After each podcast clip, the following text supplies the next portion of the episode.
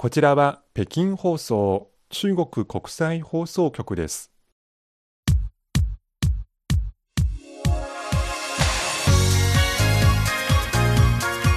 皆さんこんばんはハイウェイ北京中国情報ラジオ火曜日ご案内の王正燕ですこんばんは、西宝です。10月半ばになりました。え先週の7日までですね中国で国慶節の連休7連休でした、はい、西郷さんどのように過ごしましたか？そうですね。あの実はこちら北京ずっと雨で、ええ。あの計画していた郊外への遊びしませんでしたけど、はい。あの市内からちょっと離れたあのあと少しで郊外になるお。そういうところにあのアウトレットモールがありますけど、そこに行ってみました。買い物をしましたそうですね。要するに高級ブランド品を低い価格で販売する店舗が集まるところですけど、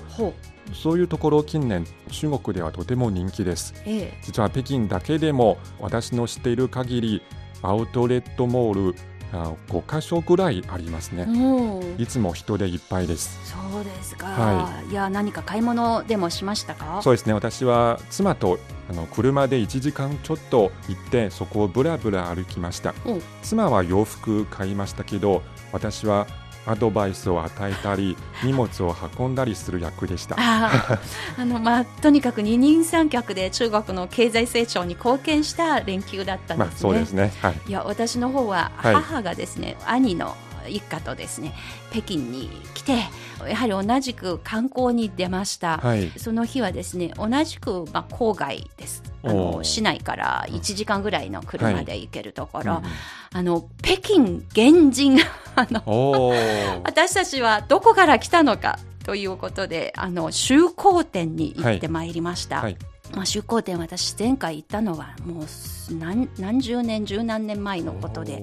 当時と比べればなんと山全体にですね鎧のようなうん。あの服がですねあの着せられてーびっくりしました。もともとその洞窟の中に人間が暮らしていたんですが、はい。その洞窟ごとに本当に兜のような言ってみれば仙山港の鱗のような鎧着せられてもう山全体がもう遠くから見れば本当にカブトムシのようなそういう形になってるんですが。じゃあそういう遺跡を守るためのそうですね。手段かもしれません。倒壊したりとか雨に濡られ降られたりしてまあ、すもうすでにかなり破壊されていましたのでこれ以上破壊が進まないようにそこはもう世界遺産に登録されているところでもありますので、はい。まあ、ちょっとあの昔の人間って大変だったな。どれだけ長い時間を経てようやく西郷さんと奥さんのようにですね 週末になると車にあの乗って郊外行けるようになるまでに。どのぐらいの時間かかったのかなということで思いにふけていました。はい。というような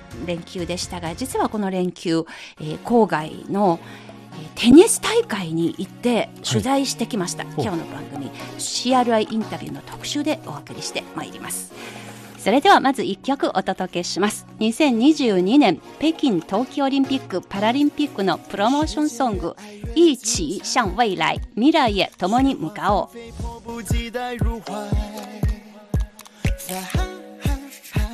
to the sky，天地洁白一片片存在。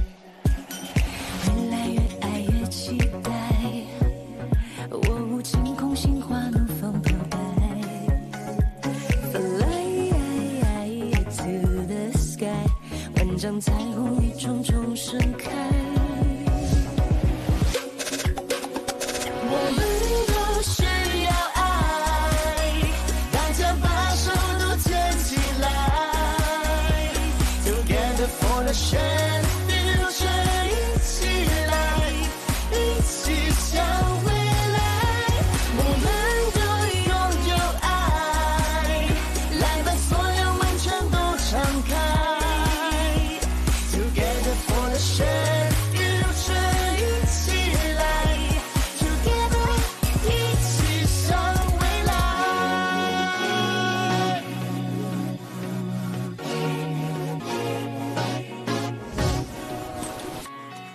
ハイウェイ北京中国情報ラジオ。ここからは CRI インタビュー。今回はスポーツの秋の特別企画です。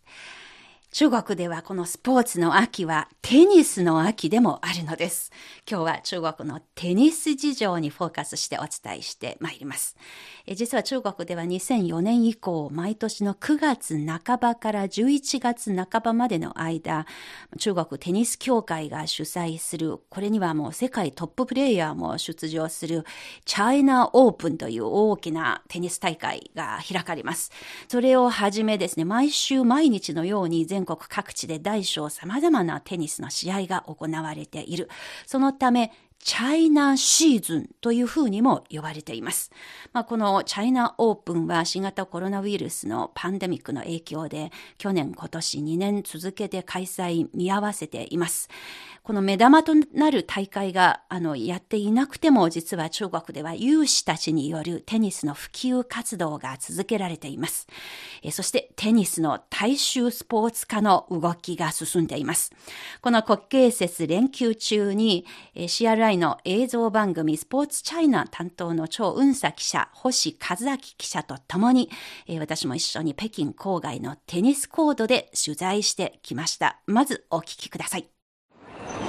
10月の6日、今日は国慶節7連休の6日目です。えー北京の市街地から郊外へ約60キロにある室内テニスコートにやってまいりました。ここでは、えー大衆スポーツとしてのテニス大会の決勝戦が4日からここで始まっています。全国から120チームが出場して、えー最終的な決勝戦が今日明日開催されます。天天有网球俱乐部公开赛年度总决赛的百团大战，今天终于到了最后攻甲级队伍的这么一个阶段哈。今日5日は、えー全部で64チームが出場します数が多いので午前と午後に分かれて32チームずつ出場するとそういうスケジュールになっています今から午後の部の開会式が行われます。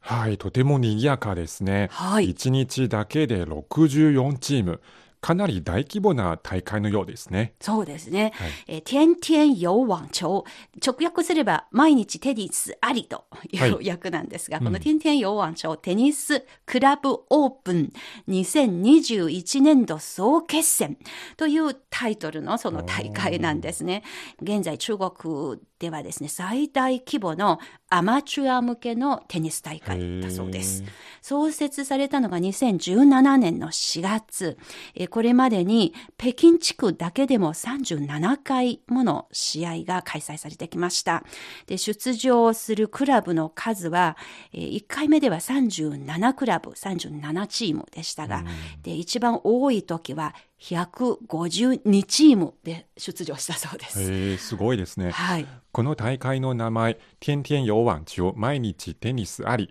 とても素敵な名前ですが、はい何か意味も込めているようですね。そうですね。どのような人たちが出場して、どういうふうに試合が行われていますか？そうですね。えーまずは、この方に話を伺ってみました。はい本職は雑誌社の編集長で、この大会では広報を担当する、なんと日本語がわかる方です。どうぞお聞きください。えー今日はテニスのこの試合会場にやってまいりました。日本と、ました。ありがとうございます。日本とゆかりのあるこの方にちょっとお話を伺いたいと思います。自己紹介お願いします。ええっと、テニスワールド雑誌のサイと申しますが、サイさんですね。編集長のサイさんです、はいはいなぜ日本語がこんなにお上手ですか？大学、北京体体育大学に入ったら、3年生の時、交換留学生として、日本体育大学で1年間留学したことがあります。よく勉強になりました。1997年、平成9年度、1年間。なるほど。今は令和になりましたが、平成の時20年前のことに20年前のことを はいはい今は雑誌社で編集長をやっておられますが、中国ではテニスの雑誌で何種類ありますか？唯一、おお、唯一の。中国唯一のテニスの専門誌の編集長ですね。はいはいテニスって中国で今人気ですか？そうですね。今、人気してます。このような試合は、毎月、毎月1毎月は回。1回。このこのような大きな試合。ええええ小さな試合は毎日。あそれは、天天テニスの意味。毎日テニスやってます。会員は2万2000人。はいー年齢は何歳から何歳ですかは10歳から60歳以上。ああサイさんご自身もテニスしてますかはいはい。僕は毎週1回とか2回とかテニスやります。いつからテニス始めましたか1995年、おお大学の科目として勉強しました。ああテニスを勉強してから、たくさんの友達と付き合って、とても面白いと思います。今は中国唯一となったテニスの専門誌テニスワールド編集長でアマチュアスポーツ大会天天洋網長えーテニスクラブオープンで広報担当部長をしているサイさんのインタビューでした。はい、本当に天天洋ワ中毎日テニスありですね。そうですね。えー毎日のようにテニスとともに活動をしていることを目指してこのような名前になったわけですね。そうですね。はいあの、主にこの天天洋湾町のプラットフォームでやってることは、研修、まあ、トレーニング、それから様々なレベル別の大会の開催だそうです。本当にもう毎日のように実施していて、で、それ以外にですね、毎週やってる試合、毎月、毎年運営している、まあ、研修とか大会とか、それがそれぞれあるようですね。この天天洋湾町、北京から発足しましたが、えー最近では近場の天津河北地域、えー遠いところでは長江、えー長江流域の各省や直轄市、えーそれからさらに南の関東、香港、マカオ、グレーターベイエリアでの大会も運営するようになりました。で登録会員数2万2000人に上っているようです。はい、えー、サイさんは先ほどテニスは中国で人気があると言いましたけど全般的にどんな感じですか？そうですね、はい。国際テニス連盟の発表によりますと、週1回1時間以上テニスをする人、この人たちをテニス人口というふうに言いますが、中国ではテニス人口も2000万人に上っているそうです。ただその数の割には、テニスクラブの数はまだそれほど多くなく、それでも今800ぐらいに上っているとも言われています。かなり数が多いですね。そうですね。それから私普段まあいろんなスポーツ見てるんですけどええテニスと言いますと忘れられないシーンが2つあります。ええ。まず一つは2004年のアテネオリンピック中国の女子ダブルス李婷、孫甜甜のペアの金メダル獲得、はいそれから2つ目は2011年のフランスオープンで大きなトロフィーを持ち上げたリーナー選手です。はい。まさにこの二つが中国のテニスブームを押し上げた二つの大きな出来事でした。はい私も今覚えてますが、あの、リナーさんとっても流暢な英語で優勝した時の感想を述べたし、そうですねあの、本当に素敵な笑顔。はいそのシーンとエッフェル塔のその写真と重ねて今でも印象に残っています。あの後中国各地でテニス大会のブームが湧き起こったそうです。はいまあ、数字を上げればですね、例えば2003年から2010年まで中国大陸でテニス大会を開催する都市は北京、上海、広州、この3都市に限定されていましたが、翌年から武漢、珠海、深セン、天津、南昌など、まあ、多くの都市が加わりました。え北京でもですね、新たにテニスコートが随分整備されて、あの頃から秋はテニスにとってのチャイナシーズンだというふうな言い方をするようになっていますね。はい、えー実はこの天天洋湾町の全国試合を始めたのは2017年。当初の目的というのは、えー北京でチャイナオープンの、まあ、ハイレベルの試合を鑑賞しながら、その合間にえー自分たちもラケットを手に試合をしましょうと、それを楽しもうと、そういう趣旨でスタートしたそうです。でコロナの前までは本当にチャイナオープンの開催される国慶節連休中に合わせて、こちらのアマチュアの大会の日程が組まれていたそうです。はい、なるほど。プロ選手のレベルの高いプレーを見て、そこからいい刺激を受けて自分もやってみるということなんですね。そうですね。はいまあ、とにかく、このテニスというスポーツを一般の人に向かって広めるのにどうすればよいのか、様々な工夫が滲み出ているところに深い印象を持ちました。はい当日の会場では様々な年齢層のプレイヤーの姿がありました。ちょっと私のようなしあの素人でも不思議だなと思った点がありました。それは女子2人と男子2人が対戦するうんという形のダブルスの試合、随分やっていたはいことでしたね。はいで、これどのような仕組みなのか、えーたまたまですね、会場で出会った北京在住の日本人のプレイヤーへにー話を聞くことができました。はい伊藤真帆さんという方です。伊藤さんは2012年、旦那さんのえー中国駐在とともに北京にやってきました。現在は家族5人で北京で暮らしています。伊藤さんは日本にいた時も、えーテニスをやっていたそうですが、北京で暮らし始めて運動不足と感じて、2014年からこのテニスを再開したということだそうです。えー今はいくつものですね、北京地元のテニスクラブに参加してやっているようです。はい伊藤さんの話です。なんとこの天天洋湾町のこのコートですね、日本人の方に出会いました。自己紹介お願いします。あ、どうも、真帆と申します。今日な、な、何本ぐらい試合出る予定ですか？今日は全部で3試合で終わりなので、3試合やります。はい。先ほどすごく、あの、さっそうとした姿でかっこよく試合の、あの、プレーのシーン、本当に感動しました。いかがでしたか、さっきの試合？えーっと、1試合目は本当に急、レベルが上がる試合が、あの、だったので、重要だったので、どうしようかしたんですけど、2個目は相手が強すぎて、あの、3ゲーム取れて満足です。あの、先ほど、あの、たまたま見させていただいたのが、男子2人と女子2人の対決だったんですが、これはどういうルールでやっている試合なのでしょうか？点々の場合は男女別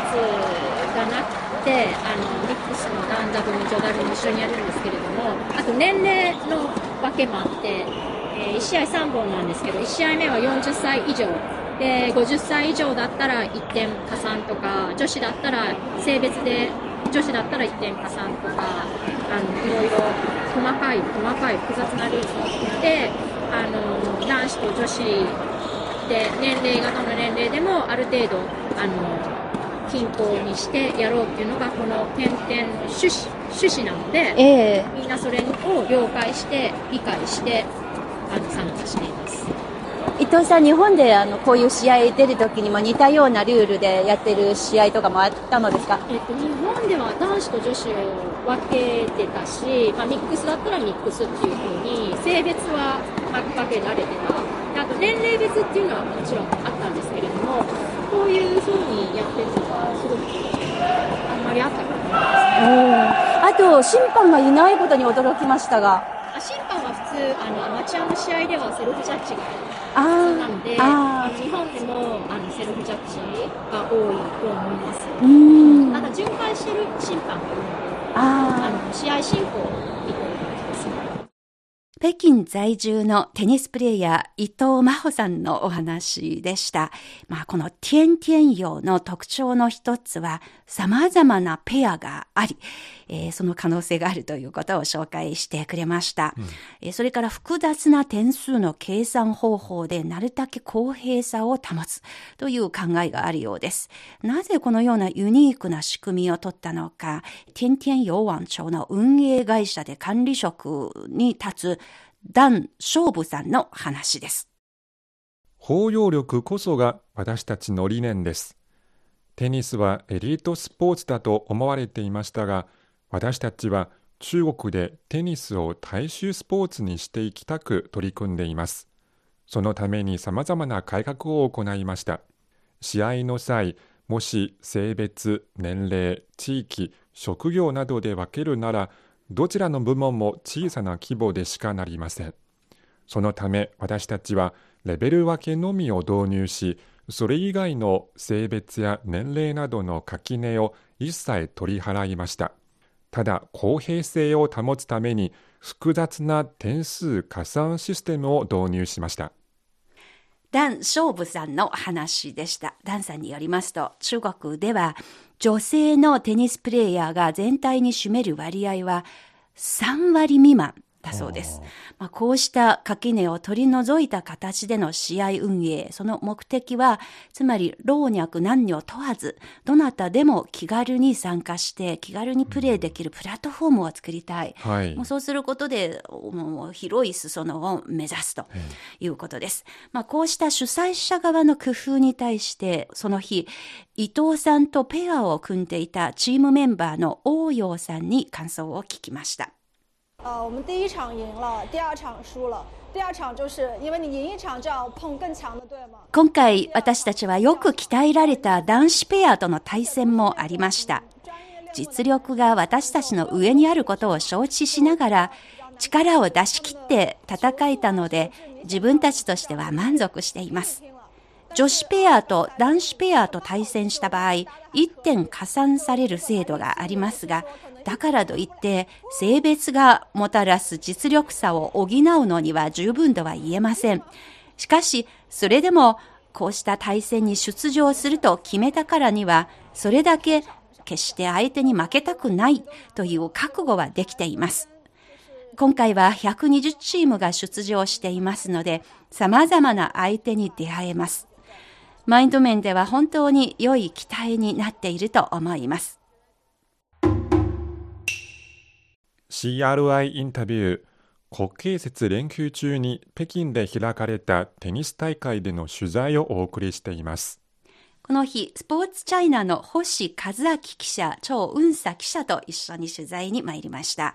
2014年からどっぷり中国人プレイヤーの中に混じってテニスを楽しんでいる伊藤真帆さんの目に映った中国のテニス事情。これをめぐって、ここからは星和明記者のインタビューをお届けします。日本の時のテニスの環境と中国のテニスの環境って何か違いありますか？えっと、私は学生でテニスをしていなかったのでそこはあまり比べられないんですけれどもあの今私が来た2014年に比べて試合数がものすごく多くなっていてそれもあの区とか市がやってるんじゃなくてあのテニスコートが主催している試合があって出ようと思えば本当に毎日あのあっちのコートこっちのコートで試合がレベル別に男女混ぜて、えーレベル別に出ることができるようになってきたなと。だから日本よりもしかしたら小さな試合が多いかもしれない。実際に、ね、さっきの試合対男性のペアでしたけれども、はい。やってみてどうですか？えっと、この試合、この大会はもうそういう仕組みっていうことをみんなが分かっているのであのもうそういうもんだと思ってやっているんですがさっきの試合はあのこのリーグの中でも強いものすごい強いチームだったのであの、まあ、楽しんでやろうと思ってやりました。でもなかなかそういう上手い人とする機会が他にないので、まあ、練習ではたまにあるんですけど試合でやるっていうのはまた全然違うのでそういう機会があるのは私たちにとっては面白いかな練習環境ってどうですか？えっと、北京のコートは主に室内で、えっと、最近は空気が良くなってきたので外でも多くなったんですけど主に室内ってことになるとコートの確保がとても難しいです、うん。大体今その参加しているクラブで人数どれくらいなんですか？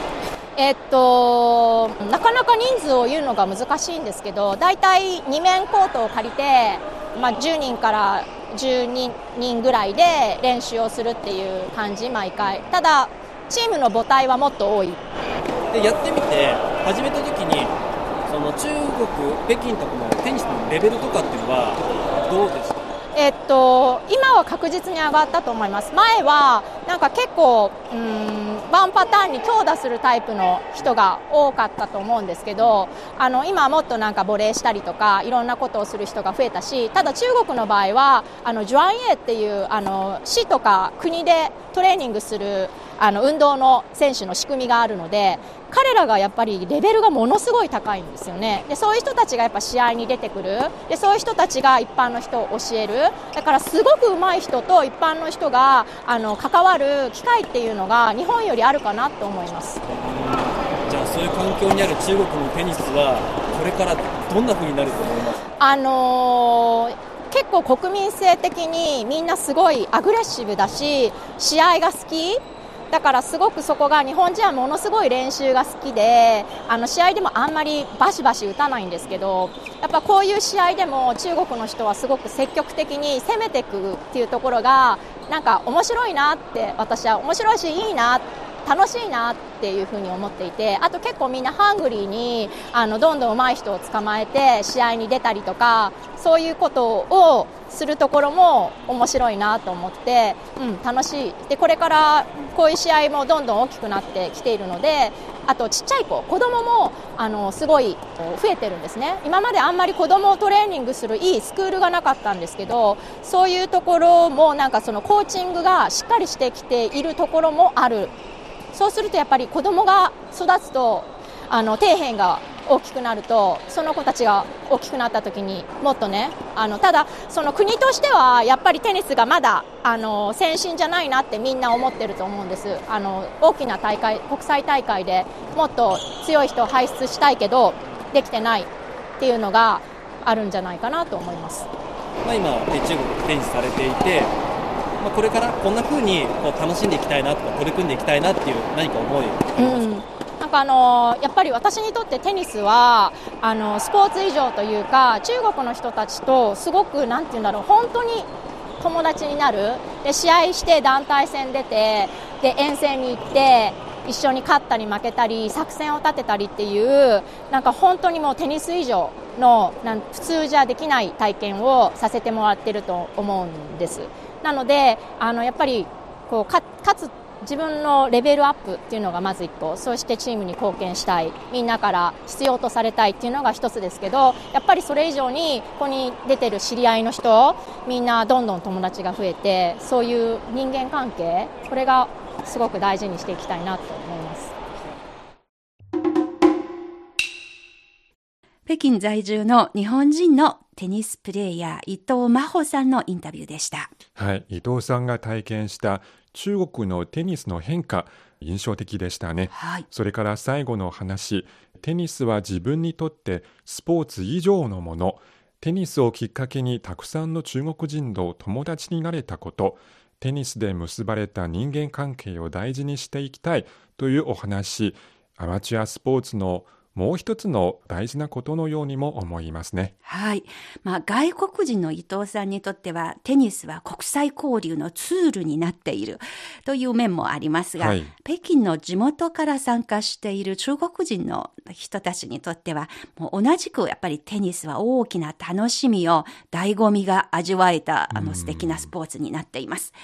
当日の会場には本当に個性豊かなチーム、まあ、名前からですね、トウモロコシチームだとあかーいろいろありましたが、もう本当にたくさんのチームが来ていました。えーこれらのチームのメンバーには、まあジャーナリストたちばっかりのチームもあれば、あのベンチャーキャピタルで投資の仕事をするエリートたち、国有企業のスタッフ、定年退職したシルバーの参加者などなど、様々な方がいました。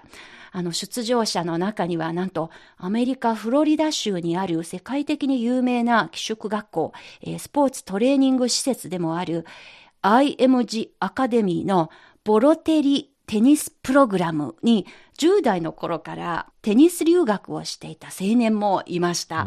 現在彼はもうスポーツを専門に仕事していないんですが、あのテニスがやっぱり自分自身の人間形成に大きな影響を与えたと言っていました。なんとその方、同期には全日本でチャンピオンを取得した西堀圭選手の同期で、で同じ頃にもう二人の日本人の同級生もいて、その中の一人とルームシェアをしていたというような方もいました。それからですね、なんという偶然だったのか、会場では私はなんと25年ぶりに再会した知人の方がいました。ご夫婦の方で、二人とも法律の専門家です。はい。えーその日は法律家たちからなるチームはい。で出場しました。うん。トーナメント戦のジャージ、高、オツ、兵の高レベルですね。まあ最高ランクにまで勝ち進むことができたとっても強いチームのようです。はい。まあ、このお二人とは以前本当に斜め向かいの宿舎にしばらく暮らしていたことがありますが、その後私も相手方のお二人もですね、仕事の移動などで、もう気づいたら連絡取れなくなりましたけれども、まさにそのような形で再会したとはもうすごく驚きましたし、はい。とっても嬉しかったですね。この皆さんのチームの名前、星さんの星という字にですね、喜ばしいという意味の越、星越チームです。チームの代表者の一人、広報さんの話です。大家好，我们的团队叫北京新月网球俱乐部。我们的团队的主要组成人员是私たちのチームは2017年に結成されました。天天有網町のモットーには大賛成しています。つまり、健康な体を持ち、楽しく暮らし、勤勉に働いて、ハーモニーのある環境づくりをすることです。私たちはテニスを通してたくさんの収穫を得ました。テニスが大好きです。CRI インタビュー国慶節連休中に北京で開かれたテニス大会でのインタビューをお送りしています中国でテニスが好きな人たちの横顔が少しずつ分かってきました、はい、またテニスを大衆スポーツにしていこうとたくさんの人が取り組んでいることもよく分かりました。はい。ところでそもそも皆さんなぜテニスを中国で普及させようとしてるんですか？そうですね。とってもいい質問ですね。はいえー実はこの天天有網球、毎日テニスあり、えーということをですね、最初に呼びかけた方が、えー中国で主にまあ競技スポーツを担当する政府機関の一つでもある国家体育総局の元副局長、現在定年退職をしている方で、王金さんという方です。えーテニス大会が開かれるたびに会場で王金さんの姿が見られる。えーまあそういう方ですが、王さんにお話を伺いました。中国はスポーツ大国ではありますが、まだスポーツ強国とは言えません。先進国との一番の格差は、競技スポーツではなく、スポーツ人口の少なさに現れています。週3回、一定時間以上の運動をやり続けるスポーツ人口が総人口に占める割合は、先進国では50%以上に達していますが、中国ではまだ3割に過ぎません。これと関連して、スポーツ産業の経済成長への寄与率は、先進国では3%から5%にも上りますが、中国では2%にも達していません。サッカーやバスケットボールなどのチームプレーに比べれば、テニスは個人の強みを生かしやすく、大衆化に向いている魅力的なスポーツです。それにテニスは健康長寿に役立つというおびただしい数のデータもあります。テニスを普及させることは中国が今目指している全国民がスポーツにより健康な体を作るという意味の全民献身運動の普及に役立つと信じてこれからもテニス普及活動を続けていきたいと思います。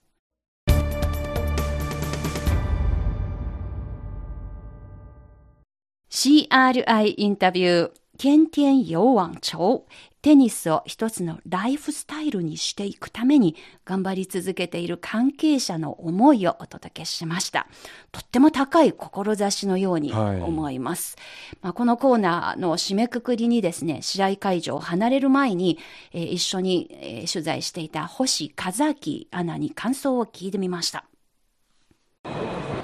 久々にすぐ近くでテニス見たんですけど、やっぱりこの熱気というか、それは生ならではだなと思いますね。それから、あとはいろんな年代の方、あとは、ね、男性も女性も様々で、幅広くみんなやっているスポーツだなっていうのも、今回改めて感じましたね。あー北京であまりテニスの現場で触れたことがなく、今回星さんにとってはじある意味初めて近距離で見た今回の観戦ですか？そうですね、もうここ最近だと、まず近くでテニス見る機会が少なかったので、それも、ね、貴重な経験でしたし、あとは今回私たちがいる場所が、全部でコートが24面、5面ぐらいかな、あるんですけれども、一つのフロアにこんなにコートがあるかっていうこの環境が整っている様子も驚きでしたね。なんと日本人の方も出場していたとは本当にびっくりしました。この現場についてね、急にいるってことが分かったんですけれども、でもその方はね、チームの中ではお一人の外国人っていうことなんですけれども、こうやってこの環境の中でテニスをやってる方がいるのはね、面白いなと思いますし、さらにもっとこのテニスの環境が外国人に向けても整ってくれば、もっとテニスの裾野は広がっていくのかなという気はしますね。はい。今日は私にとってもう20 25年ぶりに再会した元同僚がいて、ほうあの時からご夫婦でしたけれども、あのちらほらやるようになってるということは知ってますが、本当にいろはから始めた段階で、26年でもう彼らのチームが、あの法律専門家のチームが、もうこの決勝戦の甲オツを争うぐらいのレベルにまで成長してきたので、すごくその辺もいい刺激です。やっぱり、ね、20年以上しっかりとコツコツ続けることで形になるということですね。人生も一緒ですね。ねもう深い深いもう今日の取材はいろんなものを感じさせられます。本当にその通りです。いや、もうスポーツの秋ですし、はい一緒に頑張りましょう。ね、頑張りましょう。一生懸命体を動かして、い、い汗かきましょう。はい、日本の皆さんもこのコロナなどに負けないで、体作りからコロナと感染症を乗り越えましょうね。はい。健康第一。そのためにも、無理のない運動をやりましょう。えー以上、北京のシャオタンシャン休暇山荘のテニスコートからリポートしました。ということで CRI インタビュー中国のテニス事情にフォーカスしてお伝えしました。ハイウェイ北京、お楽しみいただけているでしょうか？今日この番組は国慶節連休中に起きた私たちの体験を中心にですね、特に中国のテニスシーンにフォーカスしてインタビューしてきた内容をお届けしてまいりました。スポーツの秋、皆さんはどのような計画があるのでしょうか？お便りまたはメールにてお寄せいただければと思います。今日の番組、ここまでのご案内は私、大正円と、西宝でした。それでは皆さん、また来週。また来週